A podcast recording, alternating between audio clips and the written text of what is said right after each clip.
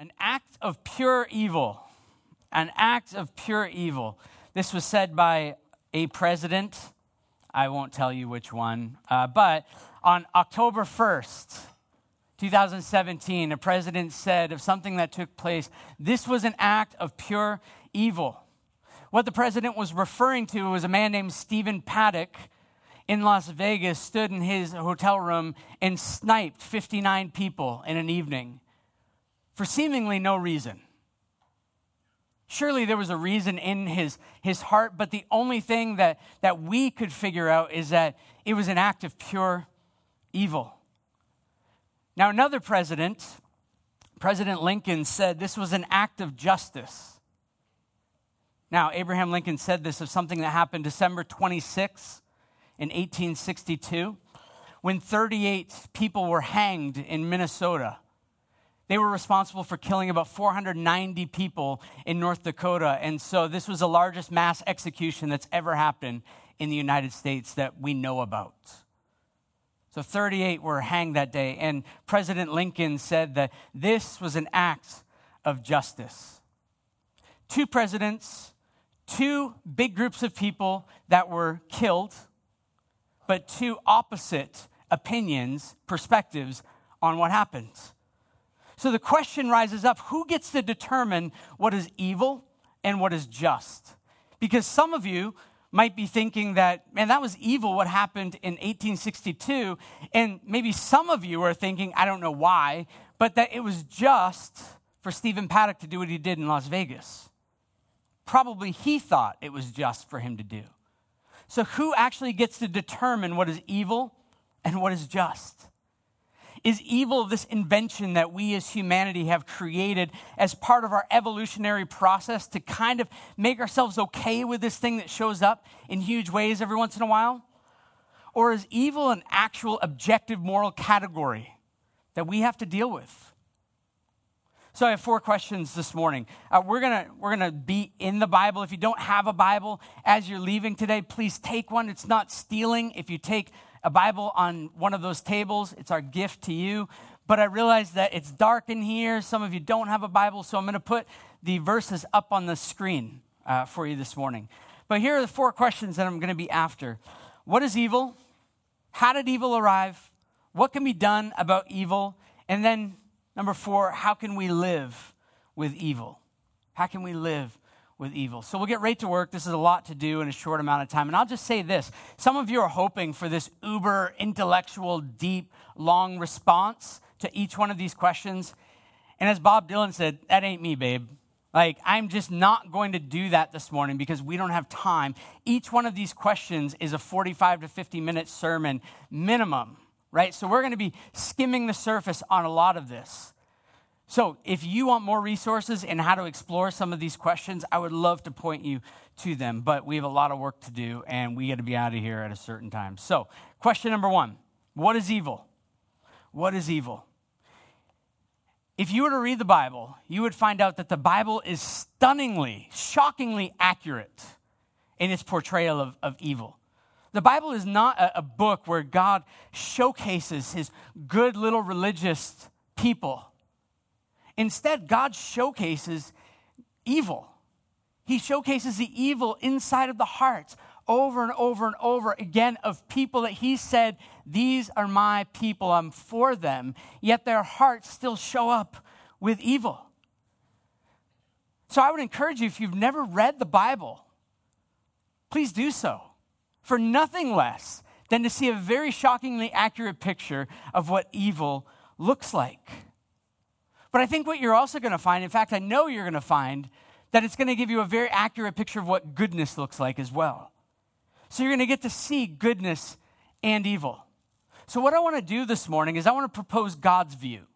I know you're, you're coming in here with a certain view of the world, how it works, uh, answers or non answers to the questions that maybe you, if you're a student, you've worked through this week with Relevant McGill. Uh, if you're a doctor, lawyer, teacher, stay at home mom, you have the same questions still. Maybe they're just not addressed in the same way. But the Bible's going to deal with these questions. I want to propose God's view. Why? Why? Why do I want to propose God's view? Because here are the waters that we swim in. You, you hear the word tolerant, um, you hear the word safe space, and I'm not saying that safe space is a bad thing in and of itself, but we've, we've developed this thing as a, as a culture that if you say anything that I don't think is right, oh, I don't feel safe anymore. But yet, that feeling actually goes against the mainstream thought that our culture tells us we should believe. We're a tolerant culture. The waters we should swim in should tolerate everyone. Everyone's ideas are equal at the table, right? That's what we say anyway. But then the moment that someone comes along and says something like, I don't believe that all views are equal, it's like, evil, remove them, get them out of my space, get them away from me. Because what I've done is I've created this little world where everyone is just right, everything's okay, everything is going to end so well at the finish. So I want to challenge that this morning because the worldview really breaks down. The tolerant worldview breaks down when evil shows up. Because you don't want to tolerate evil. I don't want to tolerate evil. We don't want to just say, well, that's Stephen Paddock's opinion. That's his right. That's his belief that he mow down a bunch of people. If he wants to do that, that's fine. That's what the tolerant worldview actually should say. That's the end we should come to. So I just want to say there's flaws in that. And I want to propose a different view this morning. You can disagree with it, that's fine. I just want to present a different way of seeing things. Because I think that the Bible presents a worldview where evil exists. It doesn't try and shut itself away from it. Instead, it, it embraces evil, not that it wants it, but it says this exists, and here's what's going to happen with evil. So evil gets defined in the Bible. That's what we're going to do this morning. We're going to define what evil is. But the Bible doesn't start with evil. Hear me, the Bible doesn't start with evil, the Bible starts with good. So, Genesis chapter 1, first chapter of the Bible, creation account. We believe that God created all things. You might disagree with that. And I would say, okay, fine. I'm so glad you're here this morning. Maybe you can do what C.S. Lewis would call his people to do. Imagine that this were true. Imagine that this were true. Imagine that there was a God that could just create everything. So some of us are here, we believe that. Some of us are here, we don't believe it. But imagine. Here we go Genesis 1 31. God saw everything he had made. Behold, it was very good. There was evening, there was morning, the sixth day. So God evaluates everything that he has done and he said, This is very good. What very good means is just that perfect, spotless, without blemish, without error. Everything is working according to its function and purpose. Everything has a value that it deserves. Everything is legit. It is good. It's very good. So, goodness means that everything, everything is under God's perfect rule and reign. Everything is under God's perfect rule and reign. Some of you are here and you struggle with the idea of God being an authority, but the reality is, is that you always have an authority. If you work at a job and you're not the CEO, there's an authority. Even if you are the CEO, there's an authority over you making sure that you're not stealing money and doing bad things with your company. We try and shirk the authority that's given to us, but when there's good authority over us, Deep down, so many of us have dad issues because we longed for a dad that would love us, care for us, bring us in, and be a good authority, not an abusive authority, not an absent authority, not one that relegated his authority to someone else, but one that would invite us in, sit with us, and delight in us.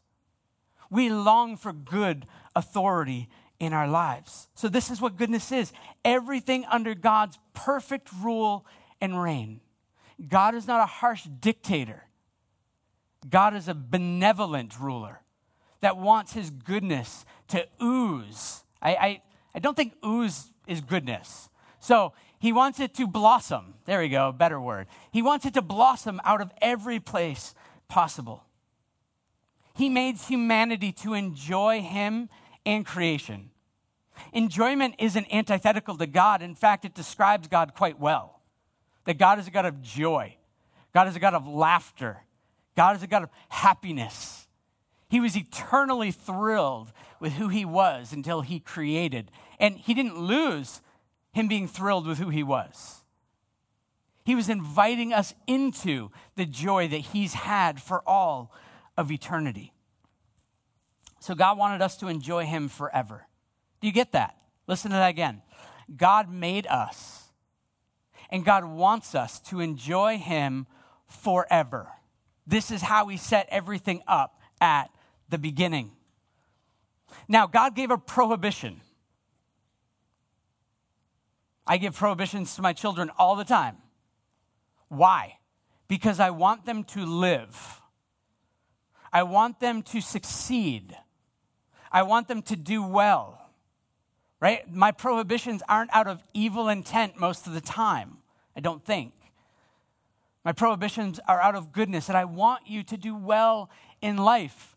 My kids are now at an age where it's like I have to explain things with the don't do that. It's kind of frustrating. I wish I could just say don't do that still. But it's like don't do that because when you get older, da da da. And it's like, but I'm not there yet. I'm like, but you will be there. Now be quiet because I'm dad. Go away. Go do something. God gave a prohibition because he wanted his creation to live. Listen to this prohibition Genesis 2 15 to 17. The Lord God took the man, put him in the garden. Think flourishing paradise. Okay, Hawaii without the volcano. Garden of Eden to work it and keep it.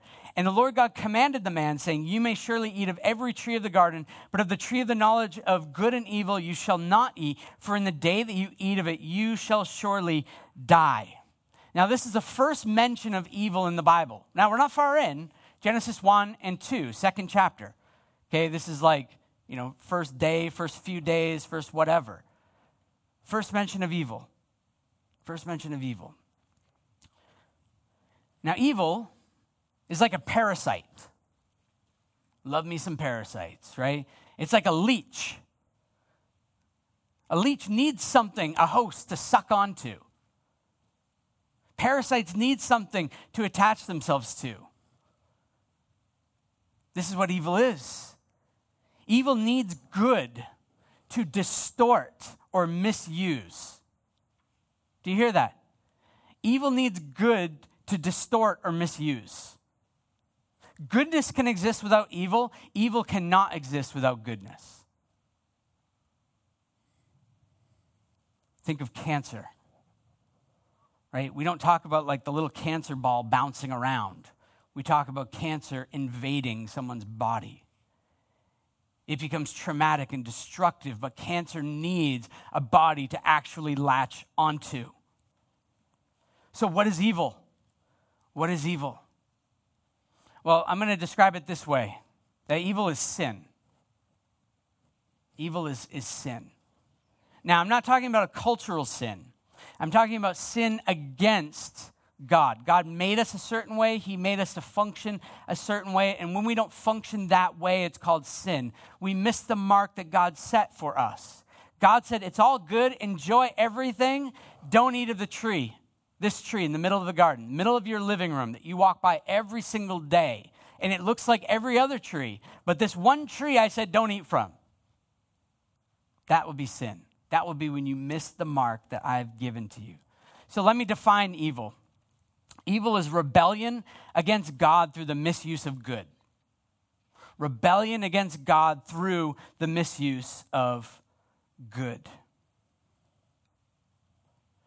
Authority, we talked about that already. Authority is not bad, authority is very good. When does authority become bad and evil? When abuse happens, right? Dad, authority is supposed to be good, but when he abuses his authority, it becomes evil. Money can be a good thing. It, it, buys us what we need to, to survive. But when we use money to exploit people for our purposes, then it becomes evil. When we when we have a relationship with someone, that's a good thing. Being in relationship is good. But when we exploit that person and use them for what we can get out of them, that becomes evil. So, evil is a rebellion against God because everything ultimately we believe is God's money, house, food, job, degree, all this stuff is God's because without him, you wouldn't be here and you wouldn't be able to function to accomplish any of the things that I just mentioned. So ultimately, evil is a rebellion against God through the misuse of good. And what evil aims to do is it aims to replace God. Evil aims to replace God because we, we always need a God. Bob Dylan. This is the second time Bob Dylan's come up. I haven't listened to Bob Dylan in a really long time. It's amazing. Anyway, Bob Dylan had this song called You Gotta Serve Somebody. And he said, It may be the devil or it may be the Lord, but you're gonna have to serve somebody. Yeah, you're gonna have to serve somebody, right? You gotta serve somebody. We're, we're set up to be servants. We're set up to have our eyes fixed on other things. And even if you think that you are the legit one that everyone should bow down and worship to, you always have your eyes fixed on someplace else or someone else that you want to be at or you want to be like. There's always something, this next level that you want to move to. So evil aims to replace God with another God. And you know what? In, in this first chapter, the first few chapters of the Bible, this question, what is evil? is actually the question that humanity gets posed to them by this serpent, this snake. Now, I'm going to deal with that next week. Okay, next week, come on back because we'll be talking about Satan, demons, and ghosts. Uh, that was my bedtime reading last night before I went to sleep. It was on, it was on ghosts, very interesting reading, and I slept so well. I slept so well. So that, there's, if you have bad dreams, maybe just read about the things that cause bad dreams and they won't show up. It's like the two negatives make a positive. I don't know. Back to this. Back to this. What is evil was the question that was posed to humanity in the garden by Satan. We believe that there's a real the Satan, real the devil. We believe in that. We'll talk about him next week. But he wanted everyone to replace God because that's what he did in his heart. He had replaced God. He wanted to be God. And he wanted to bring everyone with him. Have you ever been let go from something? And instead of just owning that, like maybe you didn't make the team, or maybe you didn't make the play, or maybe you didn't get the job, and instead of just like leaving, you're like, what kind of destruction can I reap? Reap, wrong word, reap on, on this company, on this team, on this coach, right? And you're like, I'm bringing everyone with me. It's like, where are you taking them to? It's like, away from you. I can take them anywhere as long as they're away from you, as long as I can hurt you. And this is what we're going to see as the tactic of the enemy. He's not calling people to anything, he's calling them away from God. So, the second question that we're going to deal with this morning is how did evil arrive? What is evil? It's rebellion against God through the misuse of good. How did evil arrive? How did evil arrive? Because maybe you're here and you're saying, man, okay, if God is the evaluator, he comes and does his evaluation, his little home inspection of creation, and he says, you know what? Creation is good. Well, how did evil actually show up? How could evil exist in a good creation? Now, this is where it would take a long time to do all the explanations, so I'm going to give you the short version this morning. All right? Mark. Mark is a book in the New Testament. Francois read it to us this morning from Mark chapter 7. I want to highlight just a few verses, and then we're going to get back into the Genesis account. Mark 7, these are the words from Jesus. He says, There's nothing outside a person that by going into him can defile him. What was going on was they were talking about like washed hands and certain foods. And if you, you eat with unwashed hands, I mean, they didn't know about germs at that point. Jesus did because he made everything, but the others weren't doing that. And he wasn't giving them a biology talk at the point. So it's like, no foods that you eat are defiling you by going inside of you. But the things that come out of a person are what defile him. And he wasn't talking about vomit or diarrhea, he was talking about actions. Okay, and here we go 20 to 23. He said, What comes out of a person is what defiles him. For from within, out of the heart of man, woman, this is humanity, okay, come evil thoughts, sexual immorality. That's just a nice um, junk drawer term for everything that's sexually defunct, out of whack from the way that God made it to be, okay? theft, murder, adultery, coveting, wickedness, deceit, sensuality, envy, slander, pride, foolishness, good list. All these evil things come from within and they defile a person. So here's what Jesus is saying. We almost everyone likes Jesus. Right? Politicians want Jesus on their side. Uh, Kanye West is walking with Jesus now, it seems, but before he was singing songs about Jesus walks with me, Jesus be on my side, right? Everyone wants to be able to claim Jesus, but Jesus says some of the harshest things that have ever been said. Because here's what Jesus says. If you can read through all this, here's what he says You birthed evil. How did evil arrive? You. You're not safe. There's no place that you can get that's safe enough because you, as an individual, are not safe. We brought this onto ourselves. This prohibition that was put onto humanity in the garden, in order to break it, it required a defiant action that was following a bent desire. Do you get this? Actions always follow a desire. So, in order for, for humanity to actually defy what God had said, they had to desire to defy it first and then act accordingly. No one all of a sudden just falls into adultery. It's like, uh, how did you have an affair? It's like, I don't know. We ended on the copier, no clue. It's like, no, somehow that had to start within you. That somehow you had to you had to think, ponder, what would this be like, even if it was a short amount of time you had to embrace that reality and follow your desire into an action. Now, if God made us, here might be the argument. If God made us, wouldn't He be the one that's evil? Evil started in us, okay, fine. But ultimately, if God made us, then He would have been evil. Or at least He wouldn't be all knowledgeable and all powerful. I mean, that's how the argument goes. Uh, I want to just share with you a quote uh, this morning from uh, Simon Edwards. Uh, I believe that Simon Edwards works with Ravi Zacharias Ministries that helped do the, the relevant McGill uh, week this week. Let me read it to you. Uh, according to Jesus, evil originates in the heart of people. It doesn't originate in God. But didn't God make humans? Yes. But he didn't make evil. The Bible reaches, or the Bible teaches that it came from us. We are responsible. Had God's creatures obeyed God, there would be no evil, no evil thoughts, no evil actions. And that's hard for us to comprehend. We're so conditioned to think of everything as predetermined that our natural instinct is to shift the blame to something other than us our genetics, our family, social conditioning, or if God created us, then God. The reality is, though, the Bible shows us that evil is on us that God can create humanity without creating evil. God doesn't create robots. He creates people that he desires to respond to him in love and trust. But when we didn't, God is calling that evil. He's calling that evil. When we committed the first treason, we committed evil. You got to see this as well. The minute that um, the minute that we committed the first treason as, as humanity, we tried to shirk the responsibility. We tried to blame God and his creation. It wasn't my fault that, that I ate. It's like, dude, you got like pomegranate juice dripping down your neck.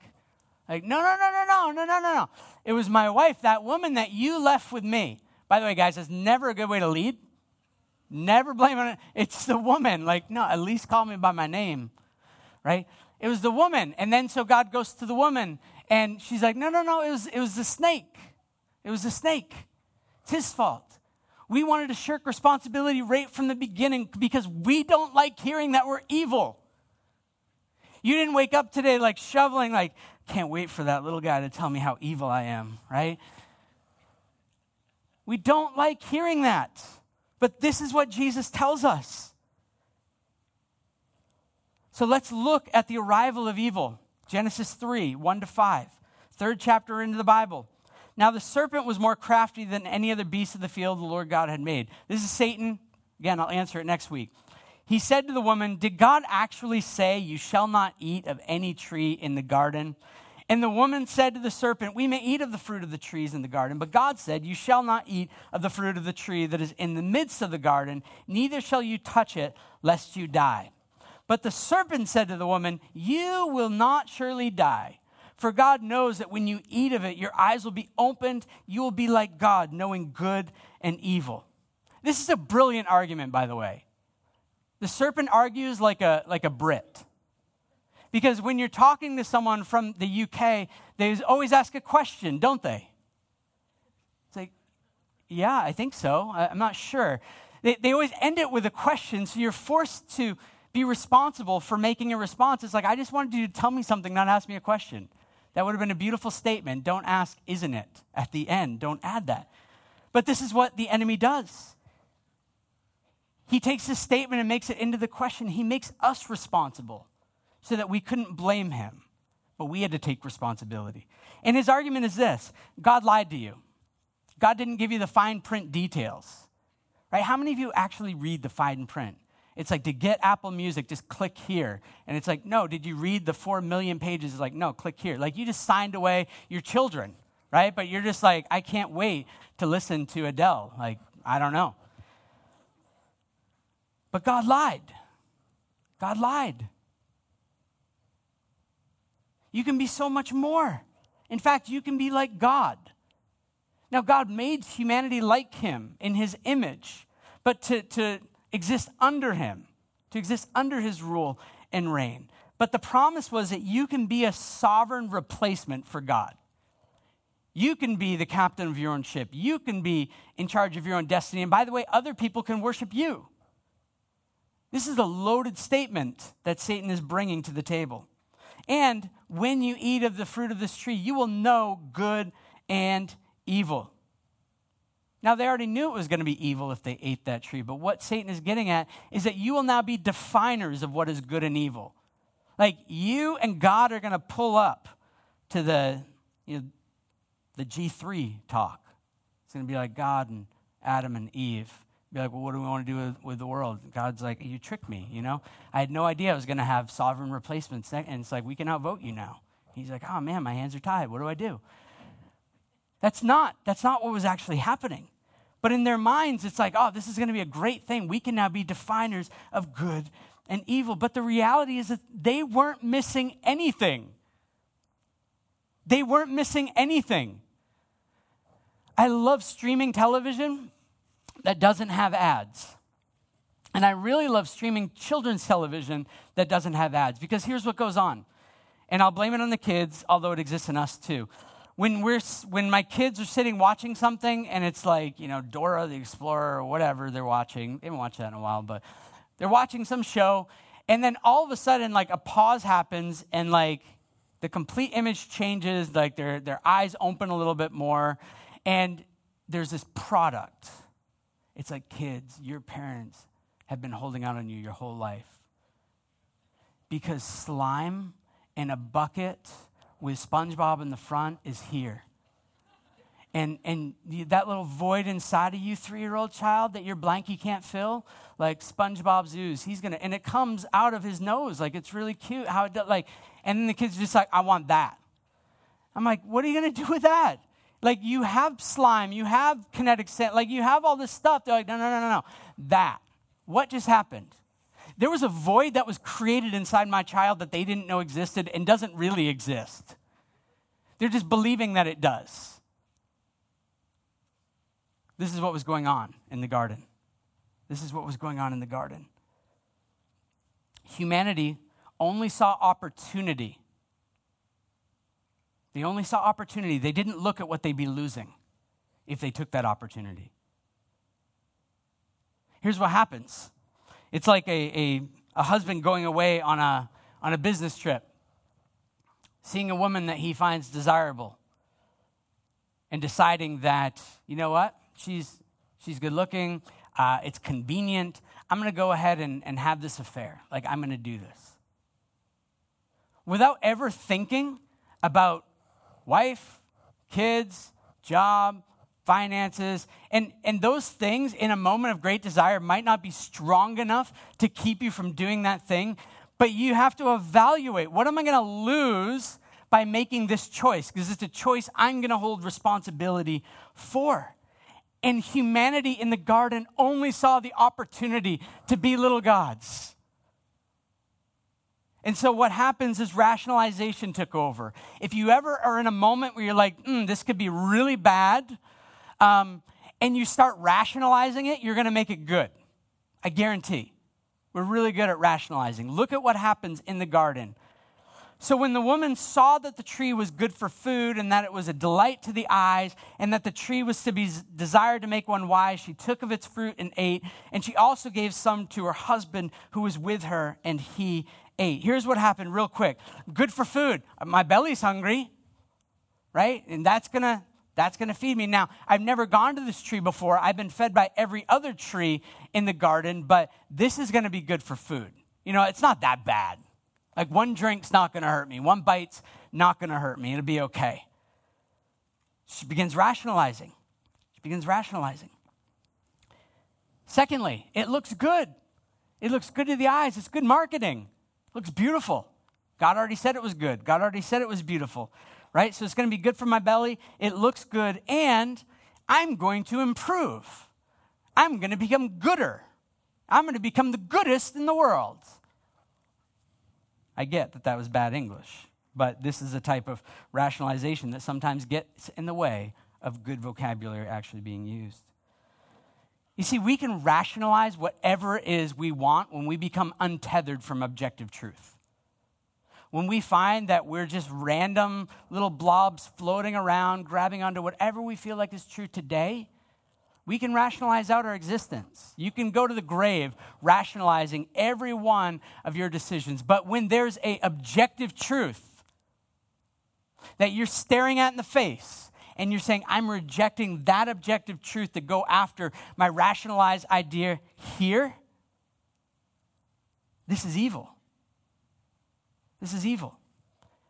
There's always a rational justification to our, to our actions well, I'm just stealing from the company because I can't afford thumbtacks. It's like, you can't, bro, you can't afford thumbtacks? Like, you have to take from the company?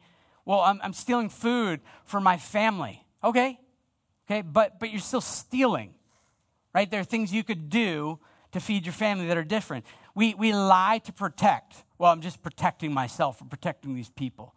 Yeah, but you lied to do it. The ends justify the means, but only in our mind because we rationalize that out to be so. Or I'm doing this for everyone's good. Everyone's good becomes the end, but yet the way that you get to everyone's good is actually evil, so it's not good. You see, evil arrived because our hearts wanted to replace God with us. Evil arrived because we wanted to replace God with us, and we still do this.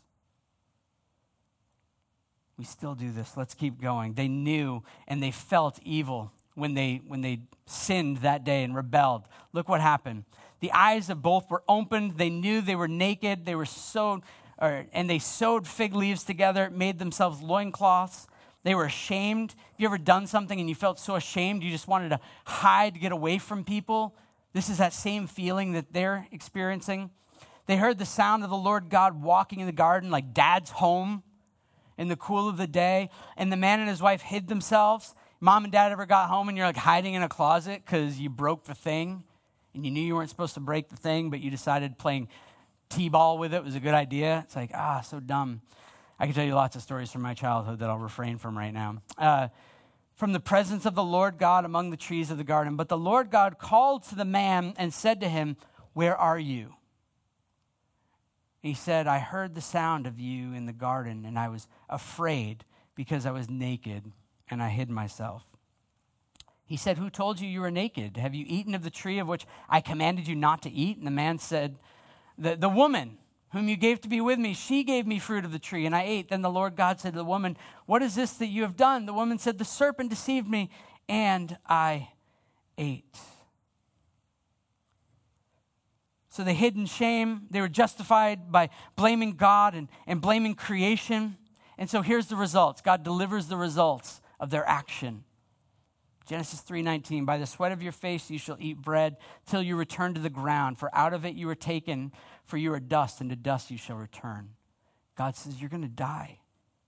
You're going to die. Now death is separation of two things that are not supposed to be separated. When God said in Genesis 2, don't eat of the fruit of this tree because the day that you eat of it, you'll surely die. It wasn't just like uh, you're going to fall on the ground immediately. It was that there was going to be separation that occurred. And this was a total separation. So, spiritual, emotional, physical, everything was caught up in this. Psalms were, these are songs in the Bible called Psalms. Psalm 5 was written, and it says, For you are not a God who delights in wickedness. Evil may not dwell with you. The boastful shall not stand before your eyes. You hate all evil doers. Here's the thing we're finding out how did evil arrive? Well, we brought it, and we keep doing it. And the Bible is telling us, well, God will not allow for evildoers to dwell in his presence, that humanity is separated from him forever. Forever. We were made for him and now we're separated from him. So we have to rationalize out our existence for the rest of our lives, trying to answer questions that we struggle to actually answer and find satisfaction when we do get an answer. So, what are we going to do? As humanity, what are we going to do? The third question what can be done with evil? It must be destroyed. God says evil must be destroyed. So, what can we do as objects of God's destruction? I thought you were going to encourage me today with this nice God that loves me and cares about me. Now I hear that I'm in God's scope for destruction. How is this good news? How can I make sense of life? God's just going to remove all the evil people, which is everyone? I want you to hear God's promise. Right after humanity rebelled against him, God made a, a shocking promise that didn't depend on humanity. Genesis 3:15 he said I will put enmity between you and the woman speaking to the snake Satan and between your offspring evil and her offspring he shall bruise your head and you shall bruise his heel now this is what we would call the proto evangelion the first mention of good news that essentially evil is going to try to destroy humanity forever, but there's someone coming who's going to crush the head of evil forever. And it wasn't dependent on humanity, it was God saying, I am going to do this. And when that person comes, this is what he's going to do. Ezekiel was a prophet sent by God to tell his people certain things. Ezekiel 36 says, I will sprinkle clean water on you. Him speaking for God. And you shall be clean from all your uncleannesses. And from all your idols, all your little gods, I will cleanse you. And I will give you a new heart and a new spirit I will put within you. And I will remove the heart of stone from your flesh and give you a heart of flesh and I will put my spirit within you and cause you to walk in my statutes and be careful to obey my voice. God says, I'm going to send someone to take care of this problem of evil, and I'm going to give you my heart. I'm going to take out your heart of evil, and I'm going to give you a new heart. Evil was going to be removed. But how could we get that new heart? How can we get that new heart? Galatians, the book of the New Testament, says this Christ redeemed us from the curse of the law by becoming a curse for us. For it is written, Curses everyone who hanged on a tree. We broke the law of God. But Jesus came never breaking the law of God. He was perfect. And Jesus went like those 38 men who were hanged in 1862. Jesus went to the cross and he was hanged for you and for me. He died in our place, taking all of the offenses, the evil that we have done onto himself so that you and I could become good. This is nutso. Like, this is crazy talk.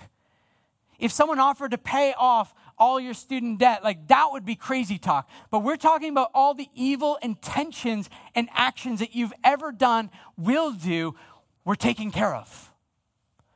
Jesus went to the cross to remove evil from your heart and give you a heart just like his. Paul says it a different way in 2 Corinthians 5:21. He says, "For our sake, us, he made him, Jesus, to be sin, who knew no sin, so that in him we might become the righteousness of God." Jesus takes evil on himself. Jesus is forsaken and hung in our place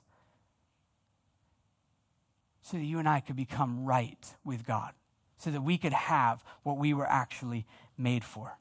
Do you know how evil you are? You don't. If you knew how evil you were, I'm sure you would have just stayed home this morning. Right? We don't even see some of the ways that we're evil. We have blind spots. We don't get it. We don't see that our intentions are messed up, but Jesus does. And instead of staying away from you, he draws near to you to say, I, I see how evil you are. And actually, you're worse than you think you are. Apostle Paul said this at, at the end of this little text Christ Jesus came into the world to save sinners, of whom I am the foremost. The author of a lot of the New Testament in the Bible says, I am the worst sinner of all. Why can Paul say that? Because he knows his heart. He's not comparing his heart to other people. And when you just look at yourself, you should be able to say with Paul, I too am the worst. But Jesus lived, He died, and He rose for you. He became evil so that you could be called good. If you submit and bow a knee to Jesus and say, Everything you did on the cross, that forgiveness, I want it, I need it today, you lose the title of orphan. No longer are you an orphan searching, swimming around for the rational idea that you can latch onto, but today you can be called a child of God brought into his family. Today you no longer need to walk around with wicked, evil etched on your arm or in your ideas or on your heart. No longer do you need to walk under the label of rebel, ungodly sinner. Today you can walk as a beloved child of God who knows just how bad you are and runs at you anyway because he loves you that much. Jesus never came after good little religious kids doing religious studies. He came for the worst. He said, I can transform you. I can transform you. And it's not often till we see how bad we really are that we're willing to say, Ah, I need you. It wasn't until I hit what I would call rock bottom in my life and I went through a big crisis where I'm like, God, if you're real, I, I want in. But if you're not, I'm going to have talked to myself at three in the morning, and this is just a funny night. And everything changed in that night.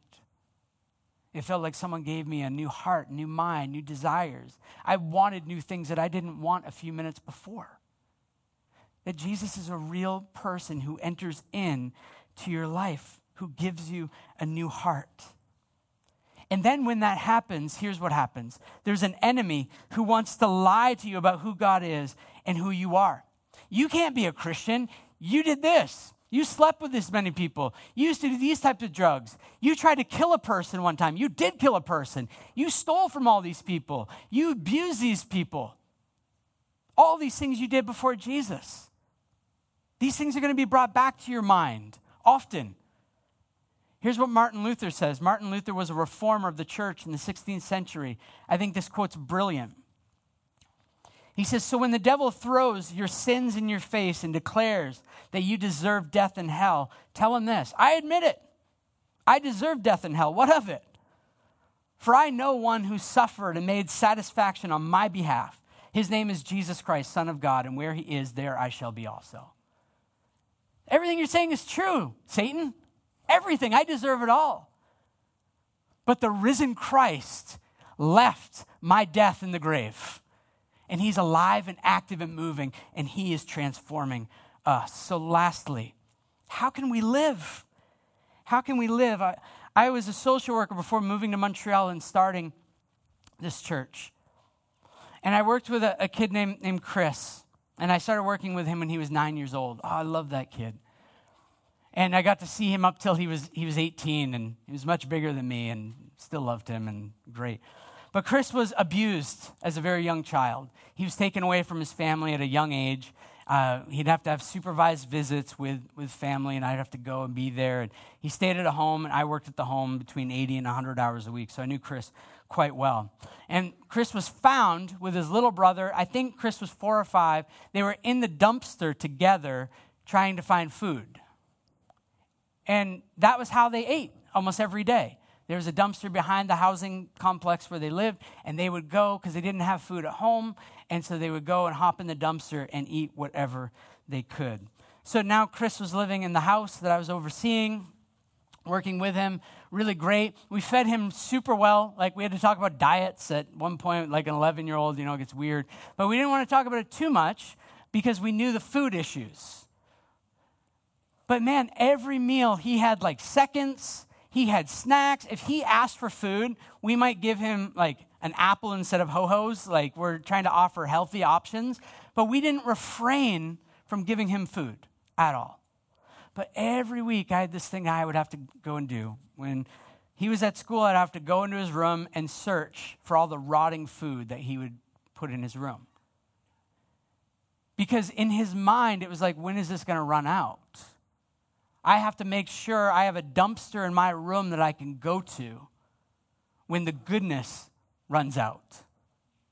And if he actually ate some of the food in his room, like bologna sandwiches that had been there for like a month, right? You get pretty sick from that stuff.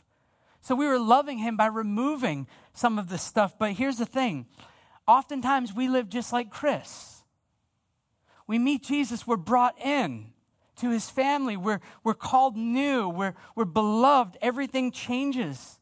We meet him, but we can't imagine life without our past. We can't imagine life without getting by the way that we used to get by. I can't imagine life without lying or stealing or cheating or getting away with these things because that's how I got ahead and got my identity in this life. So, how do we live? Now that we know that there's still evil things about us, but we have a new heart. Now,